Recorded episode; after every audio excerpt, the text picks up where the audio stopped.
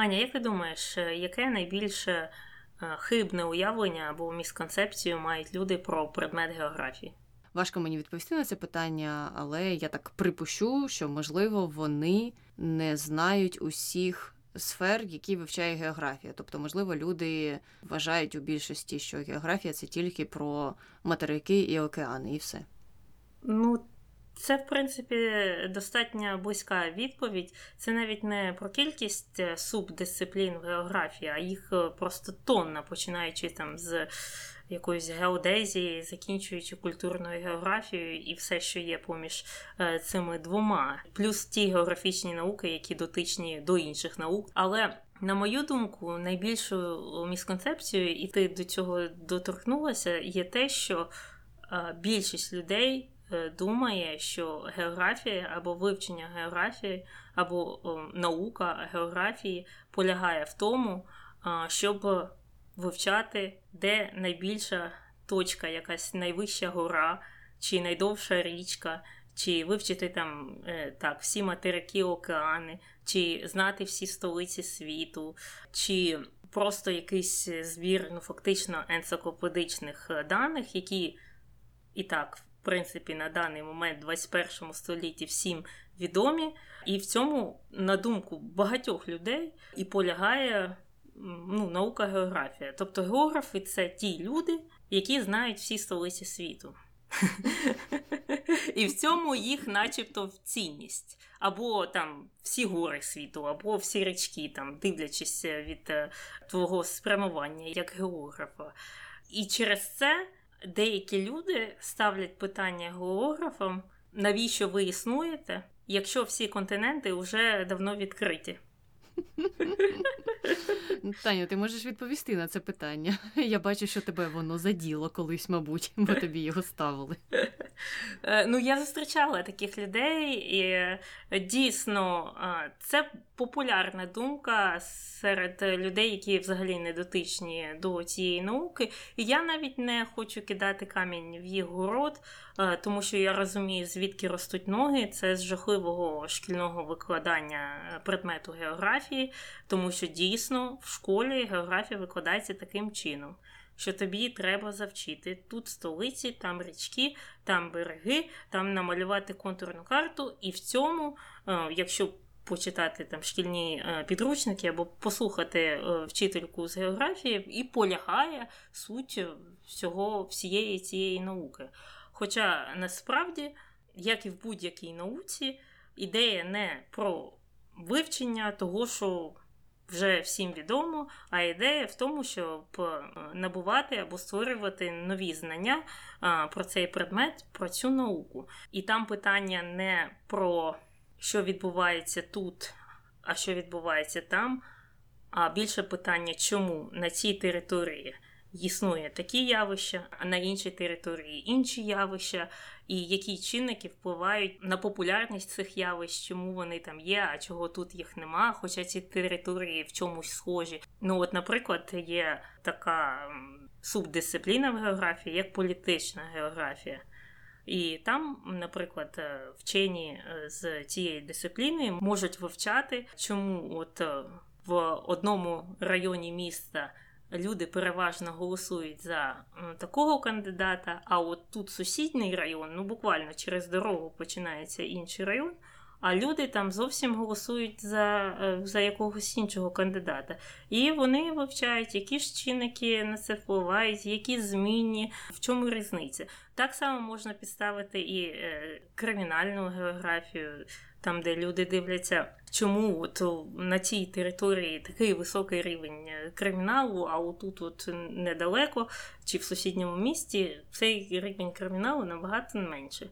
Які фактори на це впливають? Бо люди там, в принципі, і там і там люди живуть, не динозаври, але е, різниця в чомусь то полягає. І так можна сказати ну, про що завгодно. І так само можна і говорити про природні явища. Чому тут е, часто відбуваються землетруси, а отут от взагалі не відбувається. Чому тут е, проходять урагани, а тут не проходять урагани? І через це. Незважаючи на те, що всі континенти були відкриті, і інформація про всі столиці світу е, доступна будь-де в будь-якій енциклопедії в інтернеті завжди будуть питання для географів, на які треба відповідати, і вони можуть бути дотичні до будь-якої галузі, і в цьому великий плюс географії, тому що ти можеш вивчати будь-яке явище, будь-яке в просторовому вимірі. І в цьому географія таким чином схожа на історію. Бо історики вивчають явища в часовому виміру, а географи в просторовому. Але явище це може бути починаючи від е, розповсюдженості певних тварин, закінчуючи тим, яке морозиво більше полюбляють люди в тому або іншому регіоні, або в той або інший часовий е, проміжок часу. І таких наук. Мені здається, тільки дві, які можуть вивчати все. Тому що якщо то посунутися трохи в бік до інших там суспільно-знавчих наук, то економіки чи соціології, то там предметом є людина або суспільство. Вони конкретно вивчають е, ну, все, що стосується цього. А от е, географи або знову ж історики можуть вивчати будь-який предмет, можуть вивчати комп'ютери, можуть вивчати морозиво, можуть вивчати одежу, можуть вивчати вітри все що завгодно, головне, щоб воно стосувалося от просторового виміру. Я закінчила свою лекцію. Ну а до чого була вся ця лекція? Поговоримо у сьогоднішньому випуску.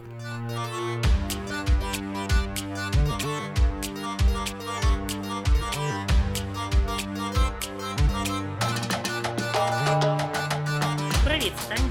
І Аня. В ефірі подкаст «Не без гріха. Дискусії про відомих людей, їх досягнення та сумнівні чинки. Сьогодні говоримо не про Тетяну, ведучу цього подкаста, хоча вам би могло таке здатися, а про її колегу давнішнього Ератосфена. Е, ну і починаємо з того, що люди питають про нього в інтернеті. А, Питають е, не досить багато і не багато чого цікавого, але е, стандартне запитання є. Чому Ератосфен важливий? Тому що він мав багато досягнень в різних дисциплінах, включаючи географію і математику, і багато-багато іншого. А також книги писав. Так, і іншим питанням було, що таке метод Ератосфена? Ну, методів у нього було декілька. Це може стосуватися різних його досягнень, тому що він певними методами проводив різні обрахунки, але, скоріш за все, це стосується саме математики і того, як він знаходив прості числа.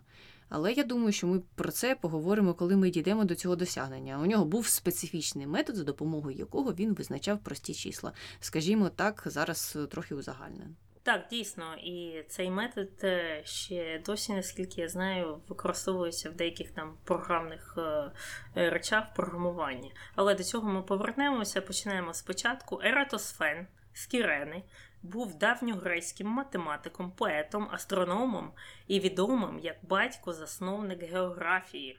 Ератосфен був першою людиною, яка використала слово географія та ще багато інших е, термінів, пов'язаних саме з цією наукою. Так що можна сказати, що він був е, першим географом, хоча ну, чисто так е, філологічно, тому що до нього, звісно ж, були інші люди, які цікавилися географічними дослідженнями, але не називали їх ще тоді географічними.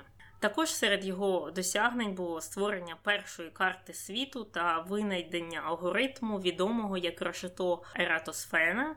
І воно якраз це ж використовується для ідентифікації простих е, чисел. А сам Ератосфен народився приблизно в 276 році до нашої ери в грецькій колонії в Кірені, е, що зараз є сучасною територією Лівії. Здобув він освіту в Афінських академіях, де спочатку навчався стоїцизму, потім заглибився в Платонівську філософію і навіть написав наукову працю, яка називається Платонік, і вона досліджувала математичні основи філософії Платона. Також е, Ератосфен писав е, вірші, наприклад, про Бога Гермеса або про смерть Ерігони, дочки Ікарія. Потім він ще написав книгу хронографії, яка описувала важливі дати, починаючи ще з Троянської війни. І також він був автором книги Олімпійські переможці, яка стала детальною хронологією переможців Олімпійських ігор. Тобто він був таким експертом з усіх питань, і найцікавіше, що його сучасники, в принципі, так його і називали, бо вони раніше ну, в ті часи розподіляли цих вчених філософів на дві категорії альфа і бета. Альфа це були ті, які спеціалізувалися конкретно на одній там сфері, там математика, географія, геометрія, будь-що, поезія. А бета це ті, що потроху знали все.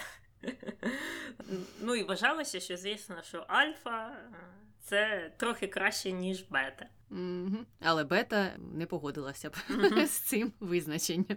Ну тому що вони ж знають всього і потроху. І я думаю, що в Трівії спеціалісти групи бета виграли б у спеціалістів групи Альфа, що доведено вже проведеними багатьма іграми і моїм досвідом. Е, ну але я так е, це слухала і слухала, як ти розповідала про книги, і подумала, що не вистачало третьої серії книг про країни та їх столиці. І тоді тоді це вже вписувалося в його професію основну.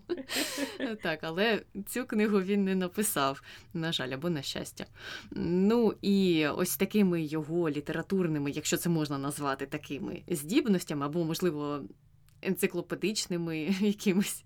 Е, зацікавився фараон Птолемей III, і тоді він запросив Ератосфена працювати у великій бібліотеці в Олександрії, що в Єгипті. Дуже відома бібліотека. Вона фігурує в багатьох фільмах про античність. Ну і зазвичай фігурує вона в тому плані, що згадують про пожежу в цій бібліотеці, яка нібито зруйнувала її всю. І, до речі, мені здається, що це міф, що там пожежі були, але вони не були такими, які зруйнували всю колекцію в тій бібліотеці. Вона просто з часом занепала. Тобто її справжня історія не така драматична, як її описують там в різних фільмах. Е, ну так от, повертаємося до Ератосфена.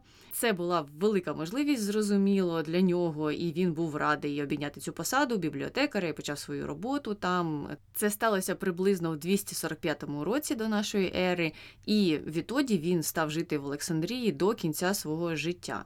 І приблизно через 5 років після переїзду він став вже головним бібліотекарем. Ну, такий е, нормальний кар'єрний ріст. Е, дуже розширив він фонд бібліотеки тоді, і говорили, що за його керівництва. Книги копіювали настільки точно, що неможливо було сказати, чи бібліотека повернула оригінал чи копію. Цікаво, чи він сам знав про це, чи ні, чи там так 50 на 50 було. Ну і ще цікаво, що він працював над тим, щоб бібліотека в Олександрії залишалася на перших позиціях у тодішніх бібліотечних рейтингах, якщо це так можна назвати. Ну тому що бібліотеки конкурували між собою, і от е, одним із найсильніших конкурентів Олександрійської бібліотеки тоді була Пергамська бібліотека. І щоб перевершити досягнення тієї бібліотеки, я не знаю, там якісь класні колекції були, чи там було більше підписників, відвідувачів в тій бібліотеці. Еретосфен Ератосфен вирішив створити щось нове і побудував ціле крило, присвячене Гомеру, і також почав е, купувати багато оригінальних творів е, відомих е, на той час великих таких драм Есхіла, Софокла і Євріпіда. І мені здається, що все це ми колись учили на уроках зарубіжної літератури.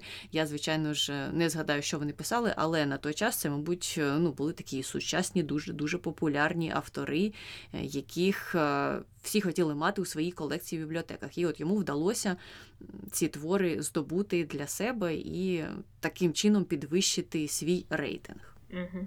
Я не знаю, там хотіли люди мати їх в бібліотеках чи ні, враховуючи те, що рівень неписемності тоді був е, на дуже високому рівні. Наскільки я розумію, що ці бібліотеки вони були попередниками університетів більше на це схоже, що там збиралися оці от філософи, е, вчені, е, вивчали оці от праці, ділилися між собою, передруковували, переписували ці книжки. Тобто бібліотека вона була як не публічна, не громадська. щоб там будь-хто там е, якийсь торговець з вулиці чи якась там перукарка могли прийти і почитати Есхіла, тому що дуже висока вирогідність, що ці люди просто не могли читати. А це саме для цієї вченої тусовочки. Вони там разом сиділи, разом вивчали, е, разом популяризували ці книги, намагалися їх е, збільшували їх кількість, кількість копій. Ну, І таким чином просували свої там вчення вперед для наступних поколінь. І, звісно ж, у них були там свої студенти, е, через що це також передавалося. А щодо цієї пергамської бібліотеки, з якою змагалася. Олександріївська е, бібліотека Ератосфена, то вона на сьогоднішній день знаходиться на заході Турції сучасної, але, звісно, вона не збереглася, але збереглися її руїни. Там можна побачити колони цієї бібліотеки і таке все інше. Так що, якщо будете відпочивати в Турції, е, загляніть туди. А ми поговоримо про найцікавіше для мене це його досягнення в сфері географії. Значить, коли він працював бібліотекарем і вченим у тій бібліотеці, він написав е, досить детальний трактат про світ, який він називав Географія. І це було перше використання цього слова, і грецькою воно означає писати про світ. Ну, гео це світ, а графія писати. Як ми знаємо, багато е, наук е, також е, закінчується там на графія, або не тільки наук, наприклад, біографія також закінчується на слово писати з грецької мови. І оця от е, праця його, географія, стала дуже важливою для майбутніх досліджень і ввела багато нових термінів, невідомих е, до цього е, тодішнім вченим. І, наприклад, він вперше пояснив поняття спекотного, помірного та холодного кліматичних поясів, чого не було до нього. Його карта світу вона не була дуже точною, але все ж таки вона була першою в своєму роді, і найголовніше, що вона містила сітку паралелей і меридіанів, е, які е, Ератосфен використовував для оцінки відстані між різними місцями. І це, звісно, був е, ну, великий прорив, і, в принципі, схожою системою ми користуємося і зараз. І хоча оця от оригінальна книга під назвою Географія не збереглася. Про її зміст писали багато римських та грецьких вчених, його там наступників послідовників.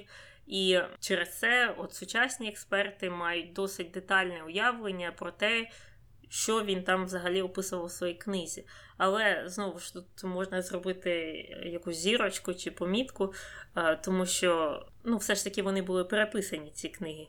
Вони передавалися там з вуст в вуст або просто переносилися, і, як ми знаємо, по історії з Марко Поло е, часто так буває, що в оригіналі там було можливо щось одне, і потім воно через цей зіпсований телефон доходило до наступних е, поколінь уже в такому ну, зіпсованому викривленому вигляді. Але ми не можемо оцінити рівень цих викривлень.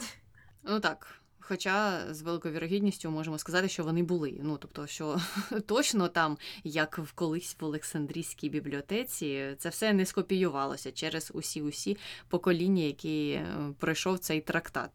Але цікаво, що загалом він був не один. Ну або в ньому було багато частин.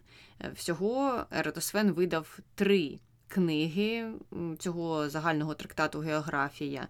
І в першій, як ти вже згадувала, він писав про такі загальні особливості планети. І там основна теза була така, що Земля це куля, що теж було, до речі, ну таким новітнім баченням. Бо на той час багато хто з його сучасників думали, що Земля це або диск, або ну, ще якоїсь іншої форми об'єкт, а він от вважав її кулею. Хоча такі неточності були в його баченні теж. Він е, думав, що на поверхні Землі відбуваються різні природні зміни, а от там всередині вже нічого не відбувається, там просто все стале. В другій частині своєї книги він описав математичні розрахунки певні, за допомогою яких він визначив окружність землі. І зараз ми про це поговоримо, якщо зможемо нормально це пояснити. Ну, а третя книга містила вже карту світу, на якій земля була поділена на різні країни. Тобто, це такий перший або один із перших прикладів політичної карти світу, тобто ну і політичної географії, фактично. І у тій частині Ратосфен зміг позначити на карті 400 міст. І це було дуже багато. На той час до нього цього ніхто не робив, і це також було велике досягнення.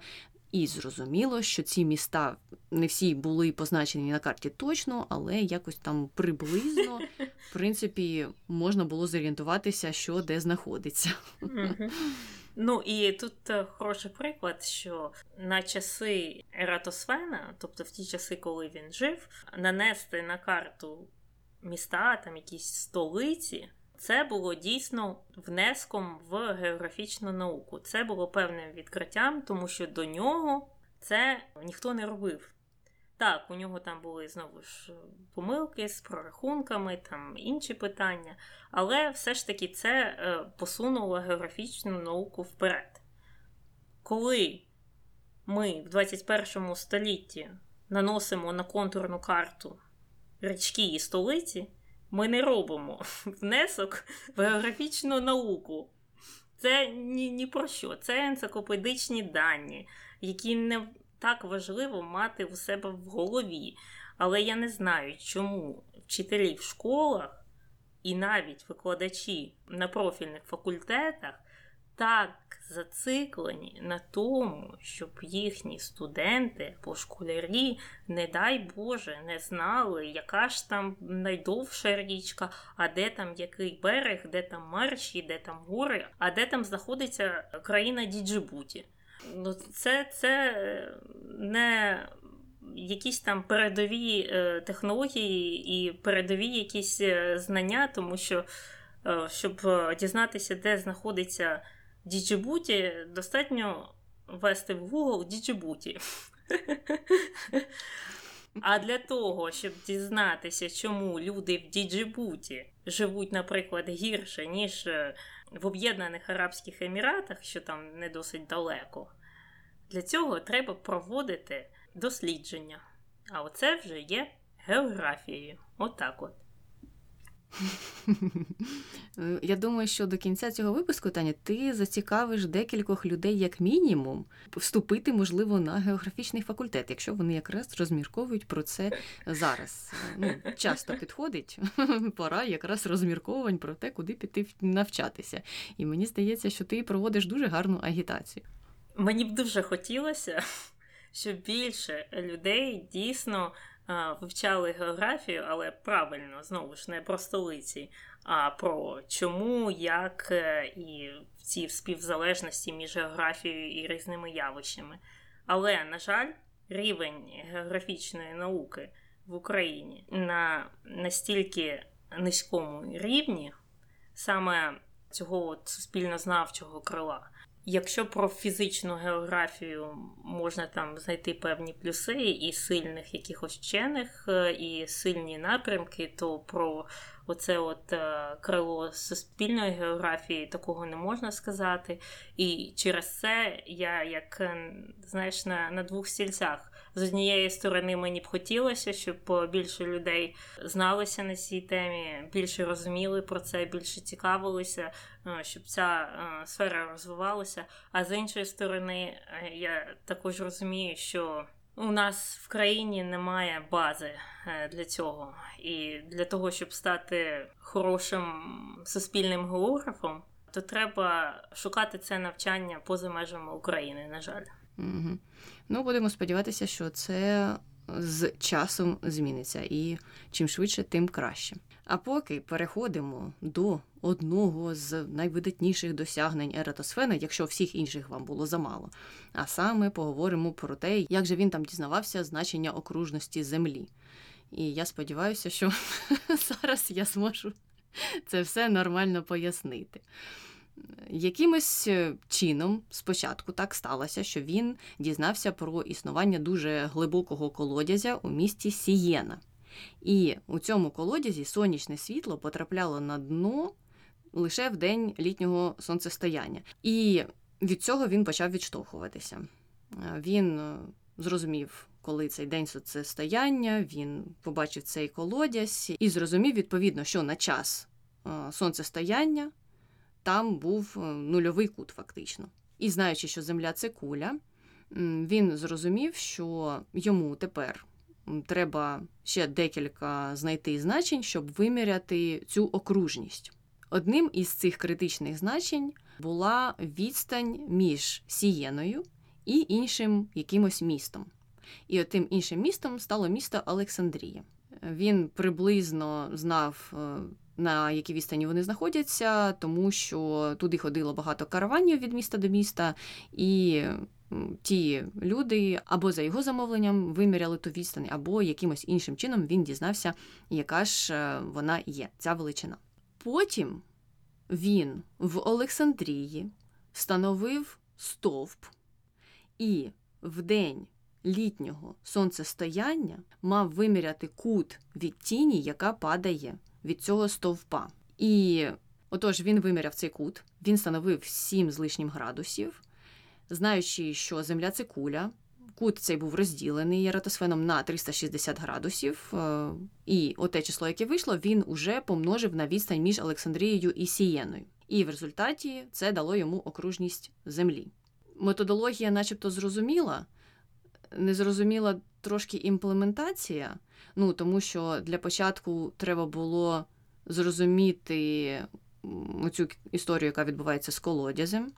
Потім, скоріше за все, почекати цілий рік, щоб знову дочекатися дня літнього сонцестояння, і в той же самий день, в той же самий час виміряти кут тіні в Олександрії на встановленому посусі, чи що він там встановлював, вертикальний якийсь об'єкт.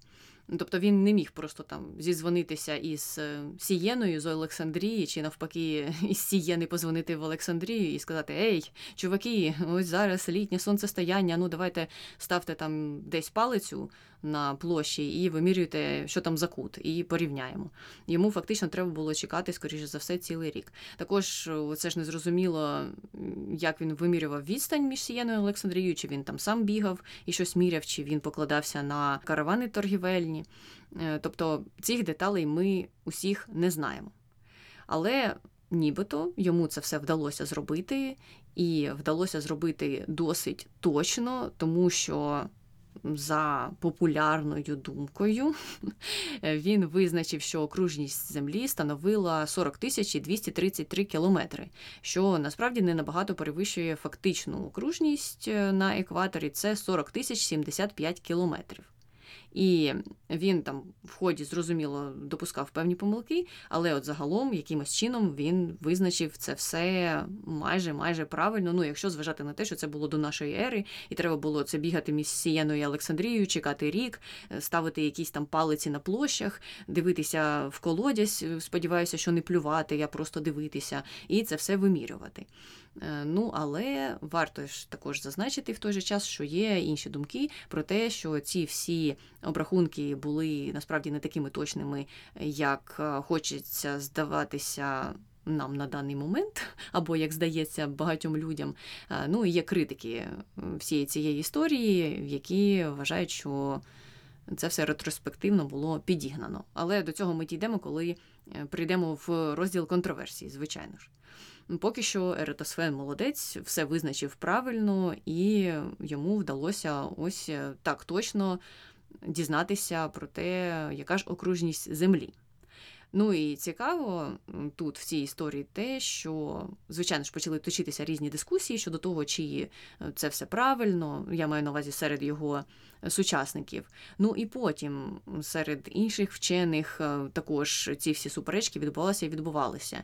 І через декілька десятиліть після Еретосфена був е, такий географ Посідоній, який став наполягати на тому, що Ератосфен взагалі ні в чому не розбирався, він неправильні розрахунки зробив, і у свою чергу цей Посідоній презентував свій варіант окружності Землі. Він казав, що вона становить 28 тисяч 968 кілометрів. Ну що, як ми знаємо зараз, набагато менше реальних даних. І тоді суспільство вже розділилося знову на табори, почалися суперечки про те, хто ж правий, хто ні.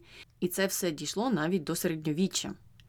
І тоді, навіть уже в середньовічні часи, багато людей були на стороні Посідонія, включаючи одного, про якого ми говорили, такого собі Колумба, який. Знову ж таки, за там легендами міськими, використав саме метод Посідонія у вимірюванні окружності Землі, щоб переконати людей, в тому числі своїх спонсорів, в тому, що він зможе швидко досягнути Азії, пливучи з Європи на захід. І, як ми знаємо, переплив він зовсім не в Азію в кінці кінців. Ну і крім цих своїх трактатів про географію та математичних обрахунків, Ератосфен ще зробив е, кілька вагомих внесків в науку. Зокрема, він зрозумів, що рік трохи довший за 365 днів, і що це потребує додавання додаткового дня або високосного дня до календаря кожні 4 роки, щоб календар був точнішим. Що також, звісно, було певним нововведенням, певним науковим здобутком на ті часи. Але зараз ми переходимо до його математичних досліджень і математичних здобутків, тому що він там зробив теж досить помітний внесок, особливо на ті часи. Зокрема, його згадують через його алгоритм який він винайшов. Е, е, Ото, що ми згадували на початку, деякі називають це методом е, ератосфена, деякі решетом ератосфена, і якраз оцей от метод використовується для визначення простих чисел. Значить, прості числа це цілі числа, які більше за один, і які не можна точно поділити на будь-яке ціле число, окрім самого себе або одиниці. В чому полягав його метод? Він передбачав е, створення такої певної таблиці з певної кількості чисел. Ну, Зазвичай в прикладах е, можна побачити, що це від 1 до 100, і воно виписується в таблицю. Перший рядок від 1 до 10, потім від 11 до 20 і так далі, і так далі е, до 100. І відповідно до його методу він е, викреслював всієї таблиці всі е, числа, які діляться на е, щось інше, крім себе і одного. Тобто він так йшов в передочках. Одиничку він одразу викреслював, потім двієчка. І дивився в таблиці всі числа, які можна поділити на двійку, і викреслював їх. Потім трієчку. І дивився все, що можна поділити на трійку, викреслював і так далі, далі, поки не доходив до 100. І потім, вже після викреслення, все, що ділиться на те, що потрібно, залишалися тільки прості числа. Ну і в цьому фактично полягав його алгоритм. Ну і дійсно, цей метод він же вважається таким нововідкриттям на той час, і Ротасфен дуже відомий цим методом. Але цікаво, що я. Знаючи, що цей метод відомий і що цей вчений відомий завдяки цьому методові, вирішила спитати у свого бойфренда, який дотичний до точних наук, дуже глибоко дотичний, чи знає він про цей метод. Ми про нього поговорили трохи, і коли я пояснила йому метод Ротасфена, то це все викликало сміх на півгодини. І я не перебільшую. Він дуже сильно сміявся і казав, що ну, це якийсь дуже дивний метод, тому що все, що ти робиш, ти просто ну, викреслюєш uh-huh. непотрібні числа. Тобто uh-huh. він це порівнював з тим, що тобі дали ящик з яблуками та грушами і сказали: а ну, зрозумій, де тут яблука. Ну і ти груші повибирала і сказала: дивіться, ось залишилися яблука. Це такий метод перебору. Який е, на сьогоднішній день не вважається, за його словами, дуже ефективним. Ну, uh-huh. Хоча я розумію його цінність на той момент. Тобто Ератосфен до цього ж якось дійшов, до нього про це ніхто не думав, або щонайменш не описував цей метод. А він зрозумів, як хоча б із ста чисел вирізнити тільки прості. Йому це вдалося. Ну тому я не можу не відзначити Ератосфена, але в той же час я розумію, що сучасні вчені можуть е, ну, трошки так насміхатися із давніх вчених е, в математичних дисциплінах. Угу, угу. Ну і там же е, вся історія, або не вся, але однією з найбільших прогалин в цьому алгоритмі або методі є це те, що так прорахувати і відсортувати там числа до 100, ну, достатньо легко.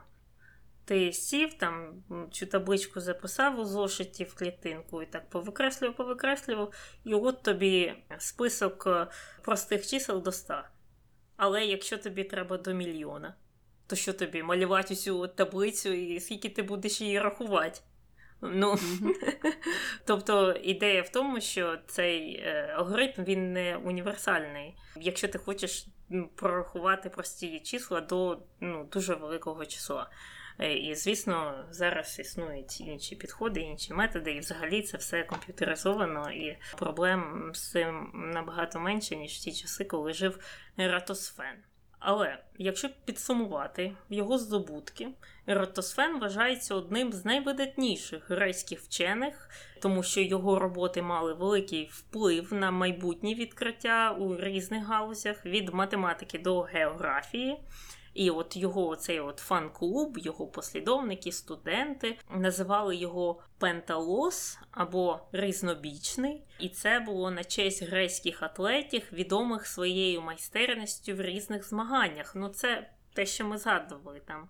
Альфа і бета, але от фан-клуб вважав, що це його бонус. Інші, мабуть, люди, які йому заздрили, казали, що це мінус. І також е, на честь Ератосфена назвали кратер на місяці.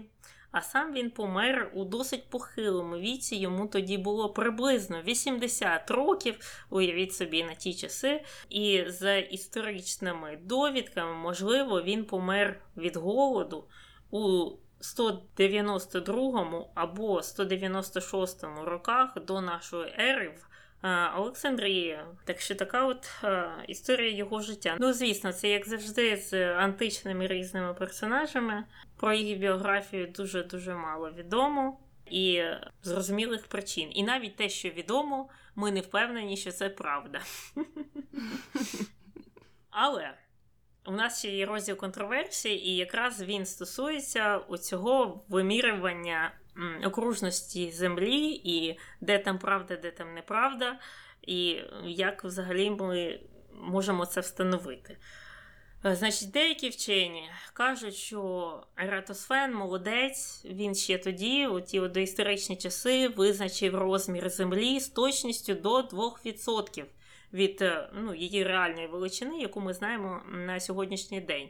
А інші вважають, що точність його вимірювань е, взагалі значно перебільшена, і що не такий же він там був е, вправний географ або геодезист. І ключ до цієї контроверсії є те, що тоді, в ті часи, Ератосфен або інші вчені використовували досить нестандартну античну одиницю довжини яка називалася стадій. А стадій це була відстань, що проходила людина спокійною ходою за час сходу сонця, тобто протягом приблизно двох хвилин. І до того ж, поняття про стадій воно відрізнялося знову ж географічно. Там був якийсь Вавилонський стадій, і це начебто дорівнювало 194 метрів. Потім єгипетський, у них це було 230 метрів.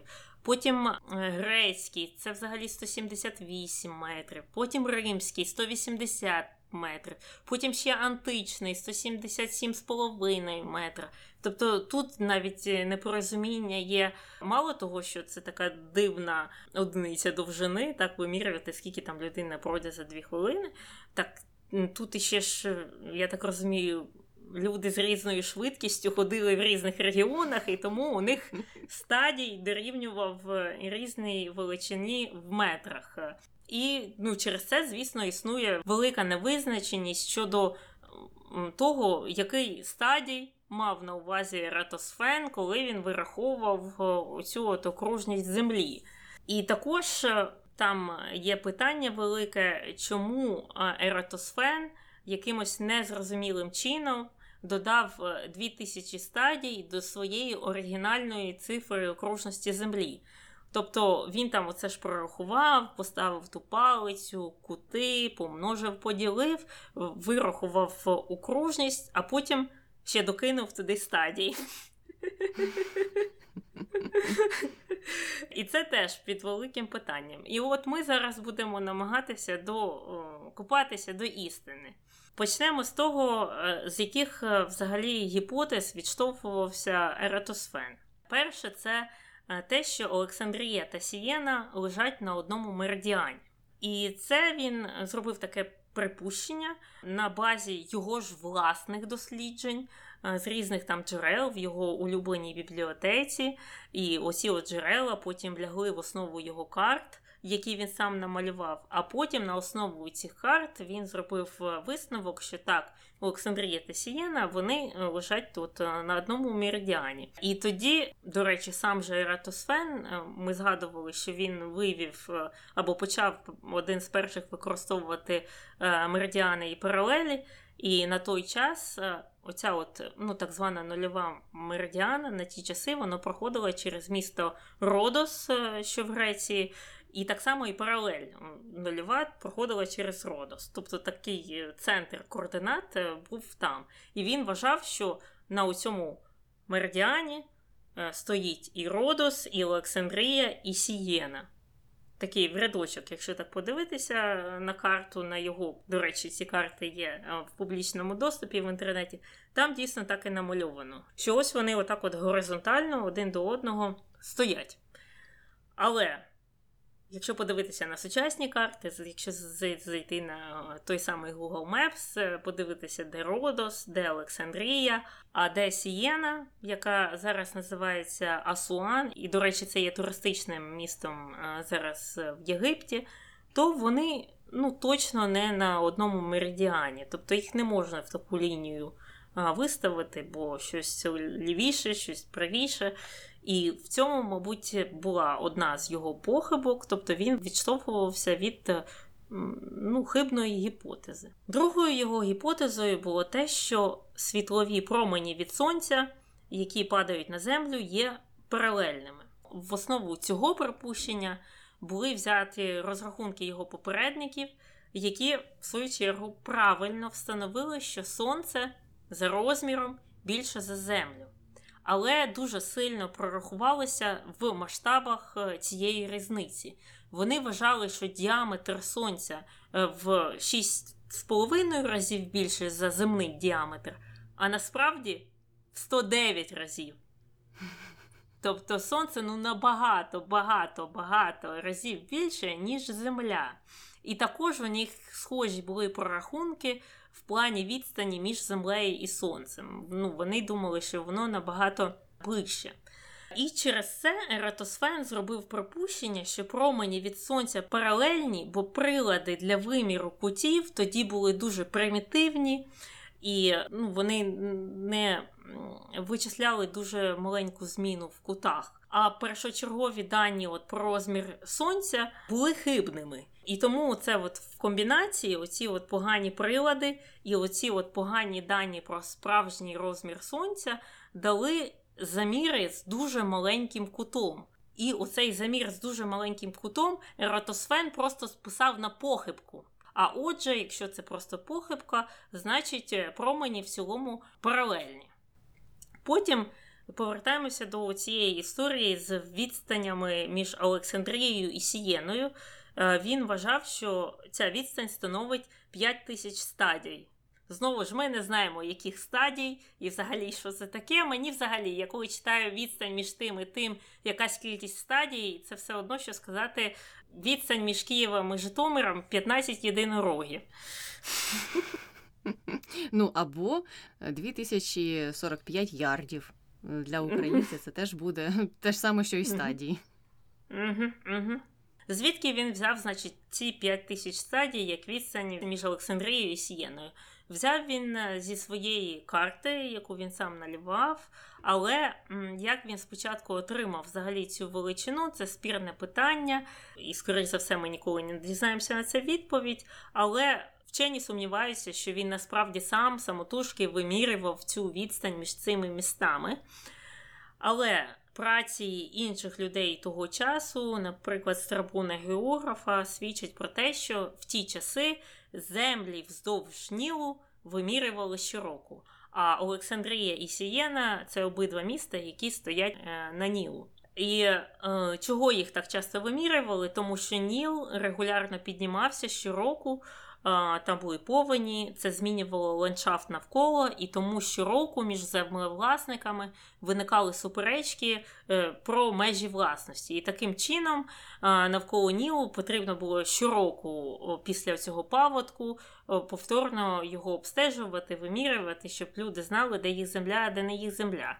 І великі відстані тоді вимірювали професійні ходуни, яких звали бематистами і які йшли в дуже рівномірному темпі і рахували свій кожен крок. Це дуже точне вимірювання, як ми розуміємо на даний момент. Але на ті часи я так розумію, що іншого вони не придумали. А от щодо коротких відстаней, вони вимірювали їх відрізками вузловатої мотузки. І цих чоловіків, які це робили, називали гарпедонаптаями. І це в перекладі з грецької означає мотузкові розтяжки. Ну, тобто вони клали цю мотузку, де вузлики були зав'язані кожен стадій. І отак от прокладали між е, певними місцями, і потім рахували, скільки у них там вузликів, або скільки там відстані між цими вузликами. І Ератосфен, знаючи, що Олександрія Сієна розташовані обидва на Нілі. Е, він міг обчислити цю відстань, і він міг знати і мати доступ до цих от щорічних вимірів, е, які робилися от професіоналами того часу. І е, також той факт, що оця от відстань така дуже кругла, 5 тисяч стадій. Е, може свідчити про те, що це була якась традиційна прийнята цифра для відстані між цими містами, і що вона була вже встановлена задовго до часів Ератосфена. Так що, ну, це, знаєш, з однієї сторони, так можна сказати, ну, якщо вона така кругла, значить її хтось давно вже встановив, а з іншої сторони, ну, це якось дивно, що ну, вона така кругла. Це, Це вже тоді приходять якісь е, думки що вже на той час хтось ретроспективно підлаштував це все так, щоб ця цифра була кругла. Ти розумієш, mm-hmm. що я маю на увазі? Mm-hmm. Ну так, в мене теж склалося таке враження, що дуже такі точні виміри, і що просто вже наступні покоління їх підганяли під е, дані, які їм треба було видати публіці. Потім рухаємося до четвертої його гіпотези це про кут. Е, він це ж вважав, що кут, утворений тінню і посохом в Олександрії в день літнього сонцестояння, дорівнює одній п'ятидесятій частині е, кола. І це тому, що в ті часи кола ще не ділили на звичні нам 360 градусів.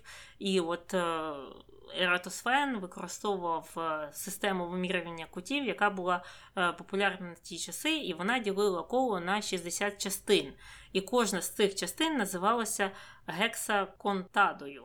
Ну і як він їх вимірював, ми трохи вже говорили, що він там ставив цей посох, е, дивився на тінь, і предмет, який це міряв, це був скаф, що в принципі є судячи з фотографій, які я бачила, просто сонячним годинником. Тобто там була якась е, ніша, така як напівчаша, напівколо. Посеред неї стояв е, посох, якась палиця, і там це півколо воно було розкреслено на певні прямокутники. І потім вони дивилися на тінь, і потім по цим прямокутникам розраховували кут. Тобто, це була така звичайна шкільна геометрія, можна сказати. Потім п'ятою його гіпотезою, звісно, було те, що Земля це куля, І він був в цьому правий. Нарешті він в цьому був правий. В багатьох місцях він допустив певних помилок, певних хибних припущень, але в цьому він, звісно, справився, тому що ну, там були і в ті часи люди інші, які знали, що або думали, були впевнені, що Земля це куля. Але були і багато інших людей, в тому числі вчених е, з його середовища або з інших місць, які ще вважали, що це диск або що це циліндр. Тобто це ще не була такою передовою ідеєю, як е, пізніші часи, а тим паче зараз. Хоча зараз також є люди, які думають, що земля плоска, і там на форумах дуже цікаві речі пишуть, але це вже інше питання. Тож, виходячи з оцих п'яти гіпотез, він зробив свої розрахунки, а ми тільки що перелічили, що деякі гіпотези, е, чи більшість з них були от, трохи хибними. Там щось недораховано, там щось е, він не так пропускав, там не на одній меридіані міста. І, Але все ж таки він прийшов до висновку, що окружність Землі 250 тисяч стадій. Аня, що тобі це говорить? Ну, 250 тисяч стадій. Нам тепер треба помножити на кількість метрів і зрозуміти, скільки це буде в метрах. Але ну, ми знаємо, що були різні виміри стадій, відповідно до того, звідки люди походили і як швидко вони ходили. Тому треба підігнати знову ж таку ту, яка точніше відповідає окружності землі. Ну, в принципі, багато хто вважає, що так і е, відбулося. Бо які стадії він мав на увазі, він не уточняв. Потім, звісно ж, через це невідомо, яка була довжина цієї стадії. І вчені зараз ще досі сперечаються, які ж стадії він мав на увазі. Деякі кажуть, то ми ніколи не дізнаємося, бо цих стадій було щонайменше шість. Інші кажуть, та ні, ні, ні, він точно використовував римській чи там італійській стадії, і тому е, він там правий, і там все було правильно. В цілому нема там ясності в цій історії, але є багато припущень, що оця от начебто точність розрахунків Ератосфена це все ж таки історія ревізіонізму, що це вже, як Аня тільки що сказала, було підігнано ретроспективно через те, що ми не знаємо що він тоді мав на увазі, що таке стадія. Ми знаємо, скільки було хиб в його методології, то досить дивно було потім, після цих всіх хиб і прогалин, щоб результат його цього дослідження майже там на 100%, на 98% співпадав з сучасними замірами окружності Землі. Тобто, це, на думку багатьох, потім вже підлаштовували ці його дослідження античні під сучасні уявлення про розмір е, кулі. Тобто, коли ти знаєш розмір кулі реальний, як ми знаємо на даний момент, і в той же час ти знаєш окружність е, Землі часів Ератосфена, тобто 250 тисяч стадій, то тут просто можна одне на інше там поділити, визначити, який у нього стадії виходить там. І потім говорити: ну так дивіться, він все правильно порахував, якщо ми використовуємо оце от саме це визначення стадія. Тобто, якщо його визначення стадія було там 170 е, чимось метрів, то він повністю був правий. Але інші можуть прийти і сказати: а звідки ви знаєте, що він використовував саме олімпійський стадій? Можливо, він використовував єгипетський стадій, і там взагалі тоді е, ці заміри відрізняються від сучасних на 35%, що ну ніяк не можна назвати точними. Така контроверсія, я навіть не знаю, як це можна описати по-іншому. З одного боку, так, а з іншого боку, навіть якщо ми говоримо про таку велику різницю і 30 з лишнім відсотків неточності, то все одно це точніше, ніж е, деякі з його послідовників визначали пізніше, і ті дані, якими користувався Колумб. В будь-якому випадку він був трошки ближчим до того, щоб е, це все обрахувати точно. Але так як ти сказала, важко зрозуміти наскільки його обрахунки були такими справжніми, тому що ми не маємо доступу до його рукописів. І все інше це могло бути додумано, переказано, як там кому вигідно. Ну і відповідно Ератосфен вийшов таким молодцем. А може так справді і було, хто знає. Ми знову ж таки не можемо з точністю про це говорити.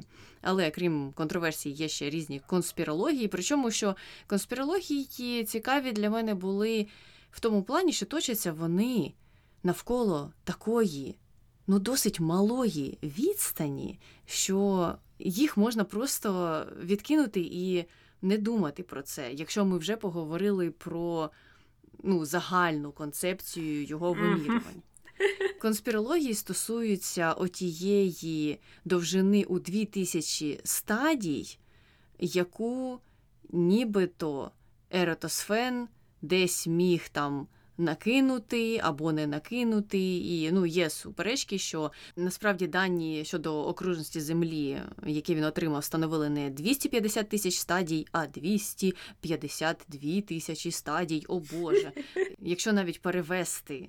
Ці стадії в метри за найбільшим показником серед тих стадій, які ми маємо, то це всього-навсього 400 кілометрів. Ну, я кажу всього-навсього, за античними мірками. Зрозуміло, що зараз це більша довжина, ніж там тоді мало здаватися, але коли ти не знаєш нічого, що відбувається навколо тебе, і в тебе політична карта складається з 400 міст всього-навсього, то 400 кілометрів ну це вже не так багато.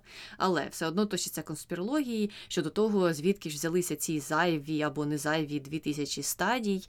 І є одна думка про те, що він ну просто докинув це до загальної відстані між Олександрією і Сієною.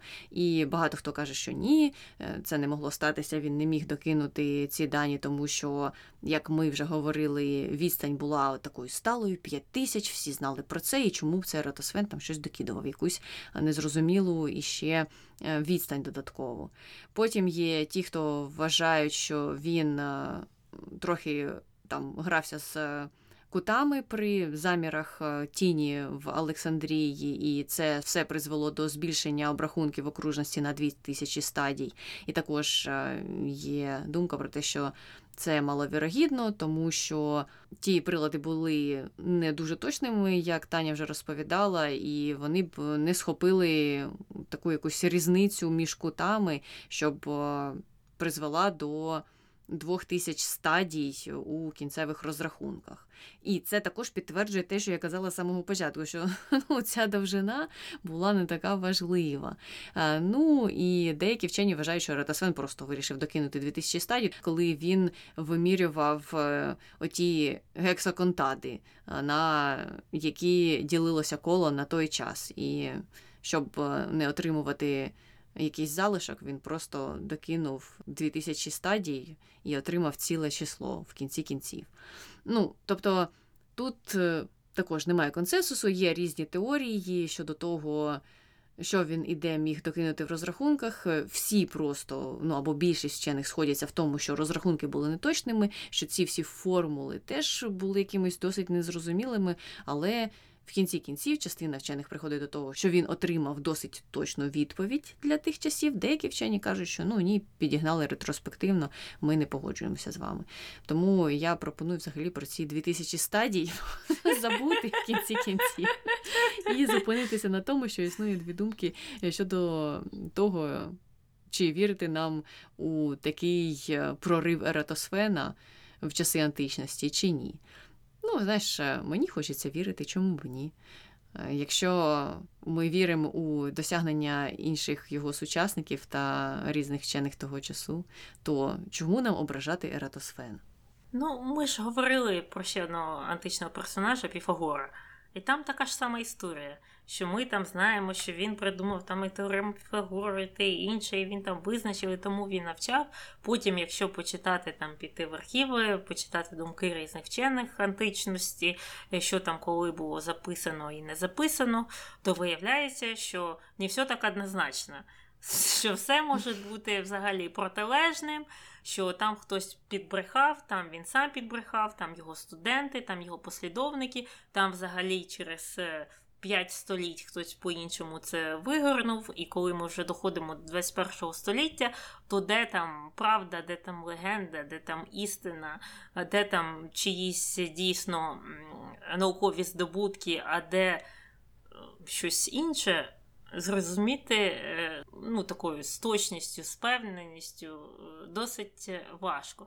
Але в той же час я думаю, ну наука йшла вперед. З кожним періодом часу людство йшло вперед, винаходило якісь е, алгоритми, формули, досягнення в географії, досягнення в математиці, фізиці, в хімії, в будь-чому. Тобто, все ж таки, хтось, хтось це придумував. А це значить, що на якийсь відсоток десь там щось є точно правдою. Бо само по собі воно не могло просто з'явитися, знаєш, там у не знаю, 19 столітті.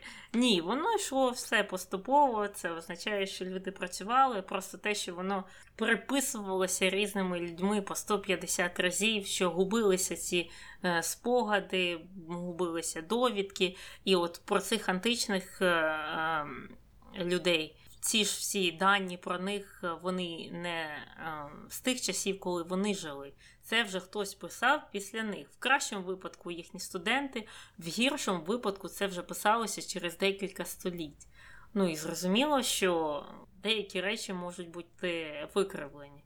Але це зовсім не означає, що ну, ці всі люди, вони якісь самозванці і нічого насправді не придумали. А історія до них була така схильна, і їм так повезло, що вони війшли в історію як там батько-засновник географії чи щось таке.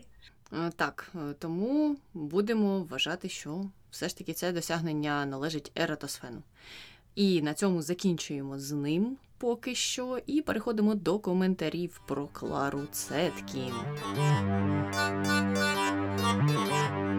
І коментар звучить так. Оскільки 8 березня було популяризоване саме за комуністів, я вважаю, що його святкувати не варто. Ну, це право кожної людини. Кожен обирає, що йому святкувати, а що йому не святкувати. я думаю, це найкращий підхід. Володимире Олександровичу, це ви тут включилися в наш подкаст. Так, це я.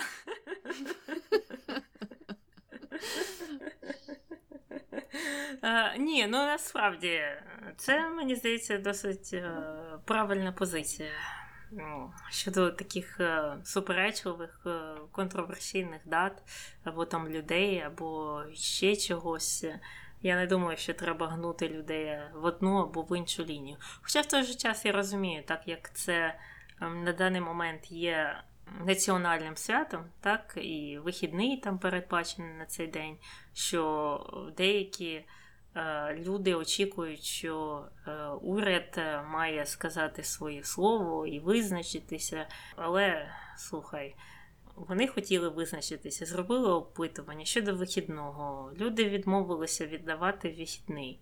Ну, Це значить, що статус-кво залишається. Почекають, може, 5 років чи 10 років, проведуть нове опитування. Може, е, вітер е, буде вже дути в іншу сторону і знімуть цей вихідний. А коли знімають це як е, державний вихідний, це значить, що ну, ці претензії в принципі до держави можуть відпасти, і це вже повністю падає на особистий вибір людей, що їм там робити, що не робити, дарувати чи не дарувати, як і.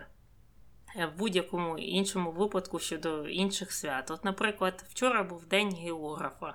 Ну, не всі ж його святкують, правильно? А треба. Я вважаю, що це має бути державним вихідним. І я пропоную Михайлу Федорову зробити опитування в дії. Аню, у мене ну. для тебе погані новини, бо він вже покинув пост міністра цифрової політики або має ось ось, наскільки мені відомо. Ні, ні, ні. Наскільки мені відомо, він буде поєднувати ці пости. Він буде і тим, і іншим, і міністром цифровізації, і оцим от віце-прем'єром е, з отого всього списку, що було зазначено. Так що у мене претензії досі до нього. Чому день географа не вихідний? Ну, бачиш, я тільки хотіла сказати, що я сподіваюся, що цей коментар звучить як думка людини, а не заклик до того, що мають робити всі.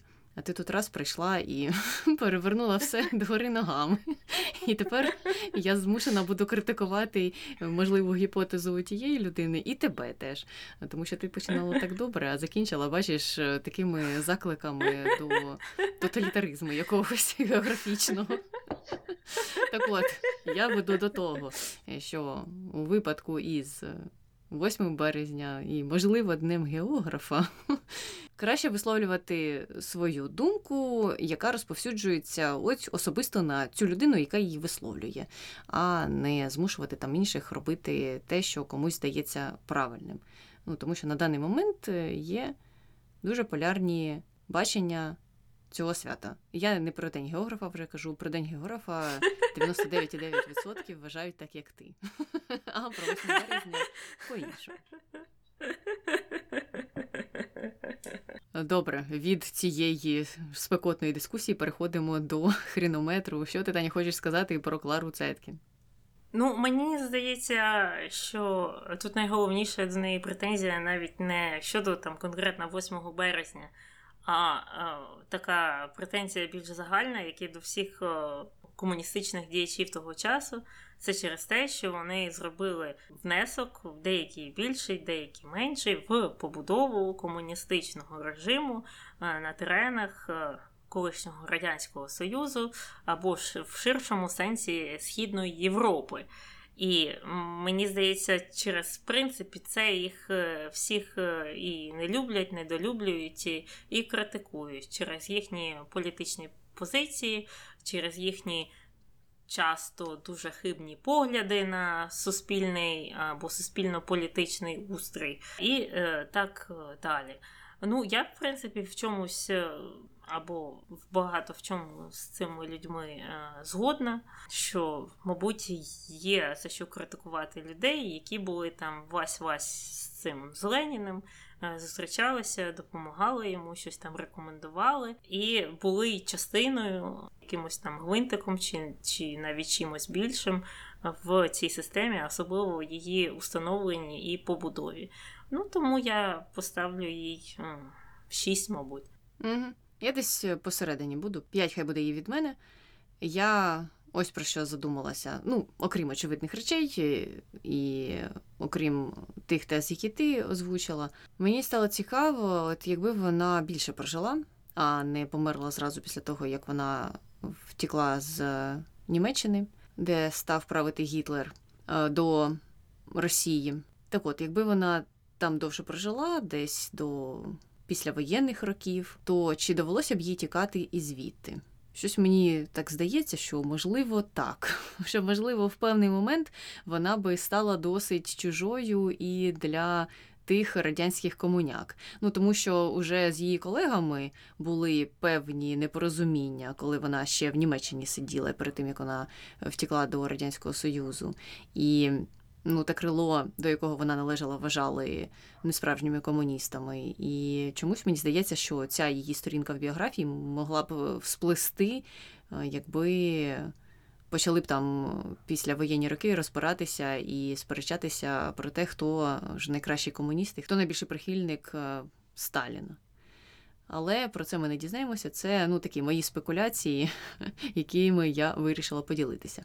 А якщо ви хочете щось додати про Клару Цеткін, її альтернативне майбутнє або будь-що інше, то обов'язково нам пишіть на пошту podcastnbg.gmail.com Залишайте свої коментарі під нашими аудіо на Ютубі. І нагадуємо, що випуски про відомих осіб виходять на Ютубі і на багатьох платформах, е, де транслюються подкасти. І крім того, в нас ще є новинні випуски. Їх можна послухати тільки на подкаст-платформах. Це Google Подкасти, Apple Подкасти, Stitcher, Spotify та багато-багато інших.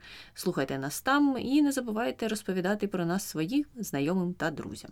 І не забувайте голосувати в дії.